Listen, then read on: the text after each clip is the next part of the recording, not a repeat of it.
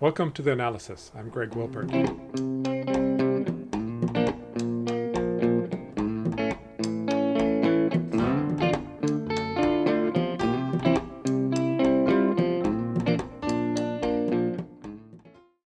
A little over two weeks ago, the U.S. launched missile strikes against military bases in Syria. The Biden administration claimed that the targeted militia forces were backed by Iran and were responsible for an attack on U.S. personnel in Iraq a few weeks before that. The Pentagon spokesperson, John Kirby, said at the time that, quote, this proportionate military response was conducted together with diplomatic measures, including consultation with the coalition partners. However, there is evidence emerging now that the attack was conducted without consultation this revelation comes from Norway, which is a staunch ally of the United States in its so called war on terrorism. Joining me now to explore the role of Norway in the U.S. military policy is Eirik Vold. Eirik is a Norwegian political analyst and author and is working as a foreign policy advisor to the parliamentary group of the leftist Red Party of Norway. Thanks, Eirik, for joining me today. It's a pleasure, Greg. Thanks for inviting me. So let's start with what your party, the Red Party, discovered with regard to Norway's involvement or non involvement in this uh, attack on Syria. What did you find out and how? Well, as you mentioned, the US government seemed to claim some sort of tacit approval from its coalition partners, its allies, when it said that this attack was carried out after consultations with these coalition partners. So we sent a, my party sent a written question to the Minister of, uh, of Defense of the Norwegian government asking whether or not the Norwegian government was actually consulted. Now, the, the answer was surprisingly no, surprisingly clear from the Norwegian Minister of Foreign Defense. We were not consulted. Not only were we not consulted, we were we, the Norwegian government was merely informed when the attack was already being carried out. Now, why should the US government inform the Norwegian government? Well, Norway is not only uh, a NATO coalition partner of the US, we also form part of the Operation Inherent Resolve, which is the military operation under which these uh, the US is present in Iraq and Syria. And we also form part of the military advisory group, which is a, a small core of 13, you could say the 13 most the staunchest allies of the of the U.S. participants in the Operation Inherent Resolve.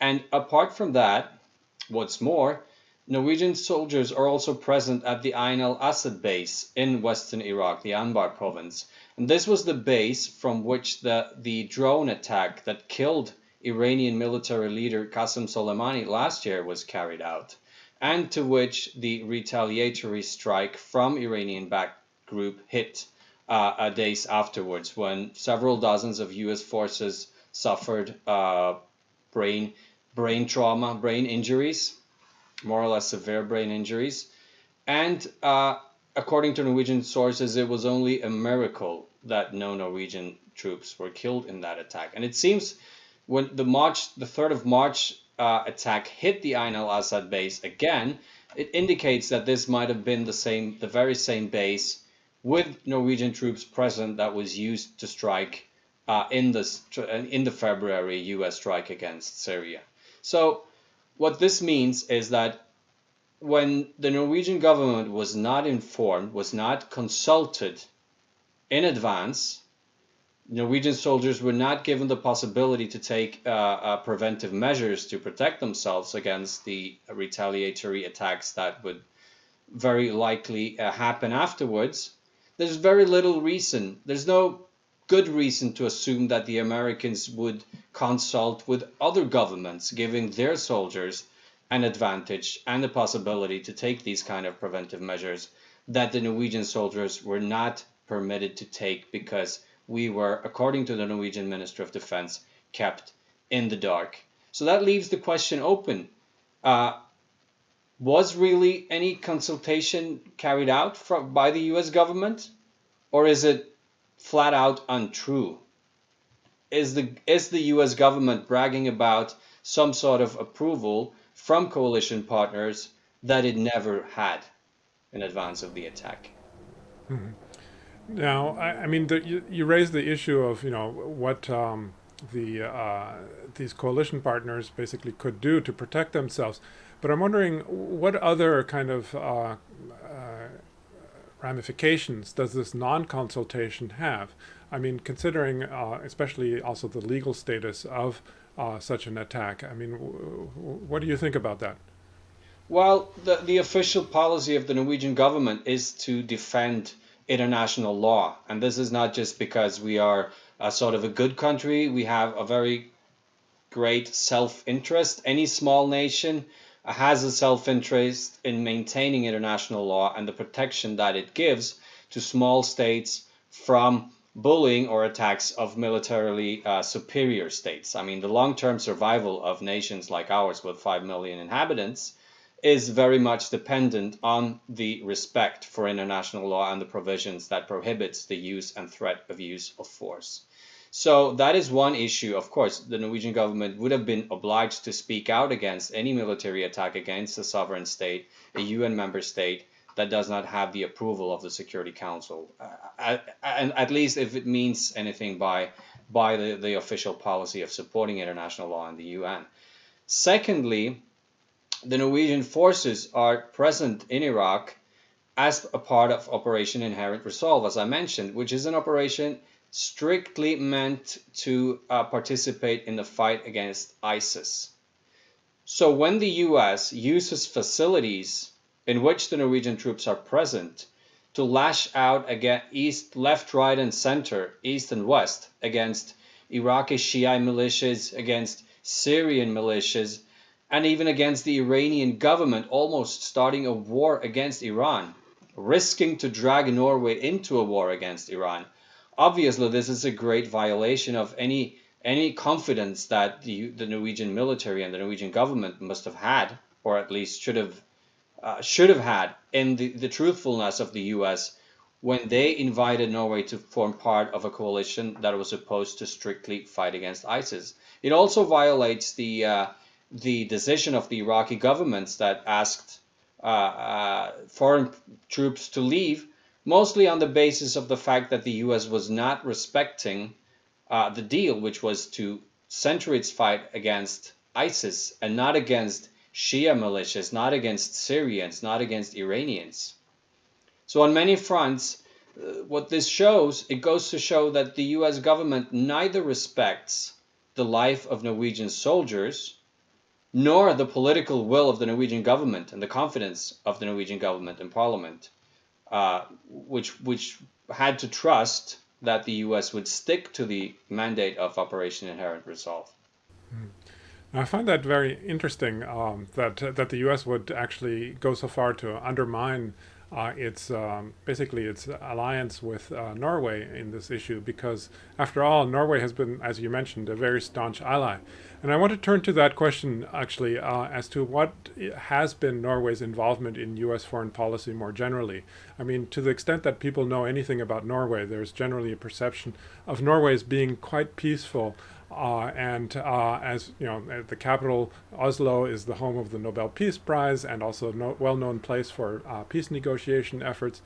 And as you mentioned, it's one of the smaller countries of the world uh, with a population of just over 5 million people. So no one would expect Norway to be actually so uh, active in supporting offensive uh, capabilities of NATO and of the United States military.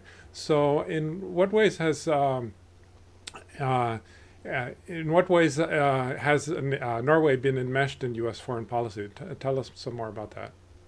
Well, it used to be the case that Norway was a peaceful country. That's not so much the case anymore. I mean, since 1999, Norway has been involved in several foreign wars with, to say the least, unclear uh, legal justification and moral justification. Uh, uh, so we can start with the, the Yugoslavia intervention in 99, the Afghanistan war, Iraq recently, even Syria, and Libya, which is probably the only uh, military operation in which Norway has a militarily significant role. We dropped around 588 bombs during the initial phase of that war. And even according to Norwegian sources, our, our pilots took on targets that were so sensitive that other much more seasoned uh, war nations were reluctant to take. So Norway actually played an important role in the initial phase of, of the illegal uh, Libya war. Now, this is uh, a parallel to that. At the same time, Norway is now opening up its territory for uh, uh an increasingly aggressive US military presence closer and closer to the Russian border. Norway shares a border with Russia uh, in the northeast, in the far north, which is very close to some of Russia's most sensitive, most important military capabilities, their second so-called second strike nuclear capabilities. And and lately, uh, the Norwegian government has really opened up for a, a drastically increased UN presence in our country, more and more close to that Russian border. Now, this is Norway has been a member of, of NATO since 1949, so that's not a new thing. But during at least the 50 years, the first 50 years of our membership, we always kept the US military at a prudent distance in the sense that A, we would not allow US military capabilities to go so close to the border of to the Russian border so as to create tensions in our neighborhood, in our country, and increase the risk that Norway would be dragged into uh, a military conflict or, or some sort of increased tensions in our neighborhood. That would be very much against our own security interests. So we, we kept that distance as a sort of a buffer state. And also during those first 50 years, it would never occur to Norway to participate in uh, aggressive warfare in foreign lands. It was simply out of the question, no matter if it, if our government would be governed by by by the left, by the right, the social democrats, uh, the conservatives, no matter who would be governing, this was out of the question. Now, the last 20 years, particularly, both these pillars of Norwegian foreign policy, one, the respect for international law and particularly the provisions that prohibits the use of force, which which is really important for the long-term survival of smaller states like Norway. And secondly, uh, the distance, the the the the need to keep a low tension uh, and and to decrease the risk of military confrontation between U.S. and Russia on our doorsteps. Both these policies have been undermined or violated or, or outright scrapped by participation in these wars, for example. So this is this is what's happened within Norway. Now the other side of the coin is what does the US achieve by this? I mentioned that probably the only military conflict in which the Norwegian the Norwegian military forces have had a great significant military impact in the sense that our forces could not have been replaced by let's say US or UK forces. Uh, which is not to say that the, for example, the special forces of Norway in in Afghanistan did not play an important role. They did. They're, those soldiers are, are, are famed within the NATO for their abilities, but you know, let's be honest, they could have been replaced by Americans or, or, or, or Brits. Iran, uh, the Libya conflict was the only one which we really played a significant military role. Now, why is Norwegian, Norway participating in all these other wars? What does the U.S. earn from that? It's not so much uh, that they would save money from it or save their own soldiers. I think it has a lot more to do with the fact that the US knows that its image in the world has been greatly damaged by, you know, over a hundred years of constant warfare and lack of respect for international law and human rights of the populations of other countries, no matter the justification of US wars.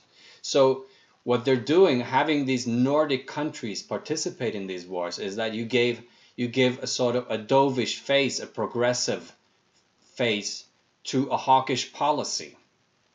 And I think it's no coincidence that the two last secretary generals of NATO have been Scandinavian. It was a Dane, and now it's uh, Anders Fogh Rasmussen, and now it's Jens Stoltenberg, the, the former Norwegian prime minister, who got the job uh, accidentally just after taking Norway into the Libya war. And so, so yeah. Yeah, well, I was wondering though, uh, what is a, the Norwegian interest behind this? I mean, why this shift? And like you're saying, obviously, uh, Sec, uh, Jens Stoltenberg has something to do with this, especially since he was prime minister when this turnaround seemed to have occurred. Um, but what is the larger interest? What interest is he pursuing in taking Norway in this new direction in terms of foreign policy? Well, to be honest, I struggle to find exactly what Norwegian interests are actually served by these policies because, one, our security is heavily undermined when tensions increases on our doorsteps, when nuclear American forces get closer and closer to Russian nuclear forces on the outside of our doorstep. I mean, it's very obvious that we have everything to lose from those increased tensions.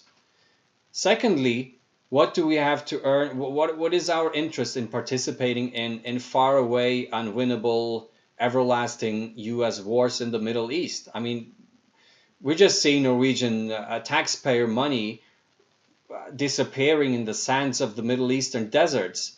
And also, according to the, uh, the former chief of the Norwegian Defense Forces, Haakon Bruun-Hanssen, a very respected military leader, uh, Norwegian military resources have actually been depleted by participating in these wars. So, you know, at the same time, our policies of letting the US use Norwegian territory to increase tensions with the Russians, which is undermining our security, and at the same time, we are depleting our military, limited military resources in wars far away from Norway, which has nothing to do with our security. It seems it's a lose-lose kind of policy that, that absolutely serves no Norwegian security interest at all. However, what we do see is that it absolutely serves, would seem to serve, the personal interest of any Norwegian politician who wants to make an international career in, for example, organizations under US influence after leaving office in Norway. I would could give you the example of the current Secretary General of NATO. Whether there's a direct connection or not, I, I, don't I don't have a final conclusion on that, but it's definitely worth asking whether this is a very career enhancing kind of policy and that for the lack of real opposition from media, the political opposition, and and and and generally grassroots kind of uh, opposition, then this is a very good option for those politicians who wants to make a, a career. However, I do see signs that this is changing lately. I mean, there's a lot more critical. Uh, you see a lot more critical views in the Norwegian public debate lately, and I think uh, a thing like a Norwegian participation in a war like Libya dropping 588 bombs on a Middle Eastern countries, that would be a, a tough a tough sell for any Norwegian government these days. So this might be slightly changing. Hmm. Well, actually, that was going to be kind of my next question, especially considering that um, you know Stoltenberg himself comes from la- the Labour Party. And was a leader of the Labour Party, Labour Party, and now since 2013, there's been a new government that is a new coalition uh, under uh, Erna Solberg, who's uh, the leader of the Conservative Party, uh, and in theory, there might be some kind of difference, a shift in direction under a new leadership, but there seems to be largely continuity, at least in terms of foreign policy. First of all, is that correct? And secondly, can you say a little bit more about uh, what the Norwegian public's reaction has been? I mean, it sounds like there's been mostly quiet until uh, recently, but um, I mean, what's um, uh, what kind of uh, I mean, is this is this going to influence future elections? Uh, that is the foreign policy attitude of the government. Yeah, you're absolutely right. I mean, late as of late, uh, the change of government has not really affected uh, foreign policy or, or defense policy issues that we are talking about that much. I mean, you have to give it to the former Secretary General of NATO, Stoltenberg, that he not only governed on behalf of the Social Democratic Party, he governed on behalf in a coalition with a party called the Socialist Leftist Party that was actually founded on basis not only of opposing foreign wars, but their main issue was to take Norway out of NATO. And Stoltenberg managed to have this party not only accept going to war against Libya, but to actually advocate it, saying that this is this is the war of the left. And so so that is a quite amazing achievement that that that you you know it's it's uh, it seems pretty incredible. Now today's government uh, has dragged Norway in further into the Syria war. They sent Norwegian troops to Syria in 2016, but that was a, obviously a huge failure. We trained some ragtag militias that later turned their weapons, seem to have turned, according to American sources, seem to have turned their weapons over to the Assad government. One of them, one of their leaders, was a, a drug smuggler. So you know, a complete failure, but but also a complete failure with of little significance for the Syrian war as opposed to the Libya war, the, our participation in the Libya war. But uh, and in terms of uh, of the future and and what is the political space for Norwegian politicians to continue along this path, I think it is true that there is a risk that we will continue along this same path and that uh, opposition will be ignored. I mentioned that there was some that there were more voices uh, uh, voicing concern about this and opposition against this. And I can mention, for example, the former operating chief of the Norwegian Defense Forces, who said openly in, in one of Norway's main outlets that media outlets that he did not wish Norway does not want U.S. Navy ships or airplanes to fly too close to the Russian border too far east around Norwegian around the Norwegian territory in order to not provoke a response from the Russians that would, as mentioned, uh, hurt Norwegian security interests. He was ignored, but the fact that a, a, a current, at that time, operative chief of the Norwegian Defense Forces would say something like this publicly is quite interesting. It goes to show that even within the Norwegian armed forces, there's a lot of reasonable people who see who really worry about these issues and see that it doesn't serve our long-term interests. And so my hope is that when you combine those those reasonable reasonable people and their doubts and their concerns that exist within the Norwegian armed forces also against these these foreign war adventures that lead nowhere i mean and it's and it's clear to everyone. When you combine that with a stronger opposition in the parliament, which we've seen the last couple of years, then it might actually be easier for a Norwegian government of any color to tell the Americans that, listen, uh, we would very much like to join you on this uh, quest for freedom in the Middle East, but it's unfortunately a tough sell in our uh, internal political debate, so we're going to have to decline this time. I mean, this this would be the hope. Hmm. Now, before we conclude, I just want to ask you a quick question about um, kind of the the conservative uh, government's uh, domestic policies. That is, you know, because Norway for so long has been perceived as being kind of the bastion of social democracy and of creating, you know, one of the world's best known welfare states, uh, and it's often held up by especially progressives, you know, uh, in the United States as being the example for the U.S. to emulate. Now, of course that was under the Labor government that this was set up, uh, which governed for decades. But uh, since 2013, there's been this, as I mentioned, the conservative government. How has that changed? Have they been dismantling the labor, uh, sorry, the welfare state in Norway? And more generally, how would you characterize their policy, domestic policies? Well, particularly since the 1990s, the beginning of the 1990s, the wave of neoliberalism has hit the Norwegian welfare state, and and we've seen privatizations. Uh, I would particularly mention the privatization of our state-owned oil company, which was a huge success that ensured, actually against U.S. oil companies, uh, to their great frustration, it ensured that Norway took control of the technology and it enabled us to take control of the income from those from the oil industry and distribute it uh, quite equally and use it to finance the welfare state. This company was privatized. Uh, telecom was privatized. Both both these huge these may might be the most emblematic privatizations in Norway, and they were both carried out by labor labor governments. So there has been a tendency of, of undermining the welfare state and social democracy, the mixed economy model of social democracy, that has been going on for a couple of decades now, a little bit independently of who's who's in government, to be honest, uh, be it the conservatives or, or the Labour government.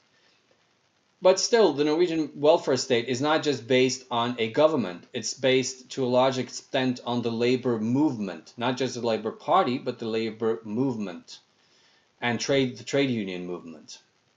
So it's they have also shown an incredible resilience uh, in these times of neoliberalism, which has really, uh, uh, uh, and I would say one of their major victories was not just the creation of the welfare state, it is also the labor movement that has enabled us to preserve a lot of the welfare state intact, even when this wave of neoliberalism has hit us politically.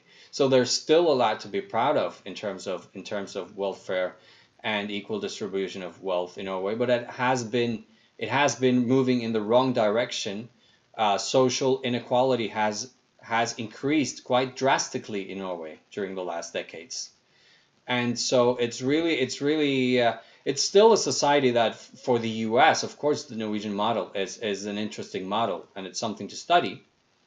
But right now we are in the phase where we are trying where we have to defend the welfare state against the government. So it's not the government that should be an example for other countries. It is everyone else who are resisting the government's uh, onslaught against the welfare state.